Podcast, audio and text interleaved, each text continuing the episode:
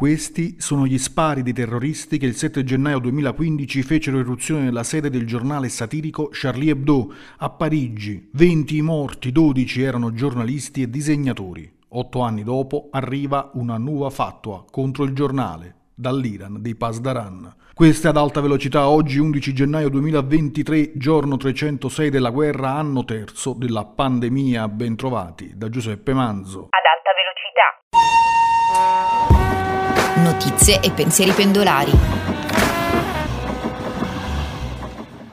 Oggi parliamo di diritti e repressione anche per il nostro paese. In questi giorni tiene banco il caso di Simone Ficicchia, attivista di ultima generazione, che si batte contro la crisi climatica ed è protagonista di azioni eclatanti come quella della vernice rossa sulla parete del Senato a Roma. Il PM di Milano ha rinviato di 30 giorni la richiesta della questura di Pavia per una sorveglianza speciale nei confronti del giovane. Contro questa ipotesi si è scagliato anche il portavoce di Amnesty Italia, Riccardo Riccardo Nuri, che su Domani Giornale scrive non è un mafioso sebbene quelle misure siano previste dal decreto legislativo 159 del 2011 che ha proprio questo titolo, Codice delle leggi antimafia e delle misure di prevenzione. Non è il capo di un'impresa criminale, casomai è suo malgrado un esponente di un'impresa criminalizzata. Ieri davanti al Tribunale di Milano la mamma di Ficicchia ha parlato ai giornalisti dopo l'udienza. Ascoltiamo lei e anche le parole di Simone.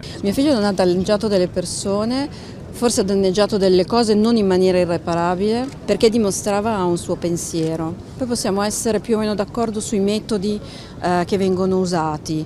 Io personalmente non sono d'accordo sui metodi che vengono usati da ultima generazione perché io sono di una generazione che non ha fatto questo, cioè sono di una generazione che non ha in mente questo, non siamo abituati a fare questo. Questa è una misura che viene dal codice antimafia e che prevede restrizioni forti della libertà personale, potrebbe voler dire che eh, potrei non poter più uscire di casa dopo una certa ora, eh, non allontanarmi eh, dal comune di Voghera dove abito, eh, non frequentare manifestazioni, riunioni pubbliche e altre persone impegnate eh, appunto nella, nella, mia stessa lotta.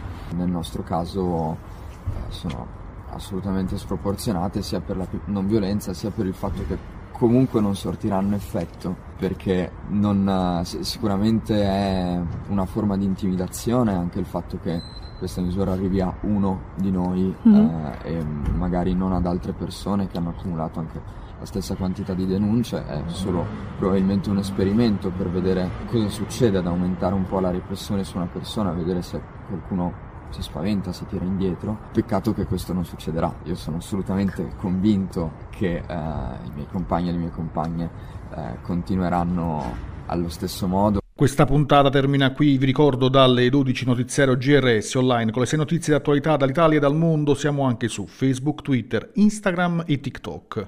Prima di salutarvi, ecco cosa dice Luca Mercalli. Ci vorrebbe un formidabile salto culturale di visione del futuro per arrivare a comprendere che stiamo scherzando col fuoco. Giuseppe Manzo, giornale radio sociale.